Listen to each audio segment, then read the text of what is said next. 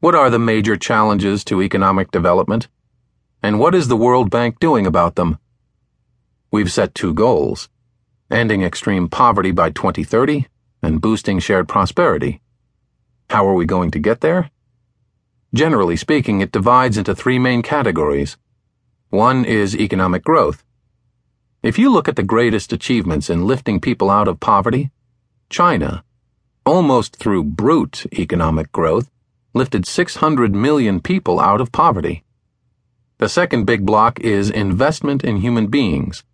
In other words, making sure that the poorest people have some kind of income or sustenance to be able to consume and potentially participate in economic growth.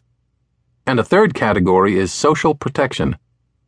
There are some governments that found that even if you've had a tremendous amount of success, if you have a little bit of a downturn and you don't have that safety net in place, people plunge right back into poverty.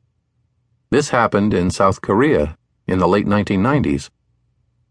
If those are the strategies, generally speaking, how can you help countries go down that path?